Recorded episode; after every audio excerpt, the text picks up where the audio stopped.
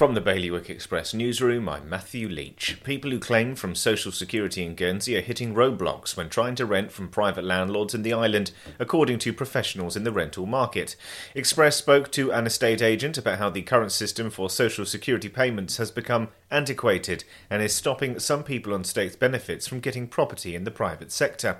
Meanwhile, the Jersey States Assembly has swatted away a last ditch attempt to save the role of senator. Yesterday, states members voted 31 votes to 16 to end the 72 year old island wide mandate. Nearly 50 people living near the Jersey Hospital's catering unit are demanding urgent action from the Environment Minister to tackle the foul odours that are infiltrating their furniture and clothing and making them feel sick. And private investment bank Julius Baer hosted its biannual Market Outlook event this week, focusing on the recovery of the global economy and what this means for investment opportunities, emphasizing that we should be mindful of increasing inflation. For more on all of today's stories, you can visit bailiwickexpress.com.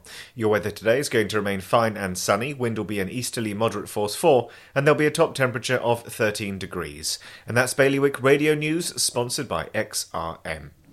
Regulatory Compliance Manager, software designed to simplify JFSC reporting. Visit xrm.je for more information.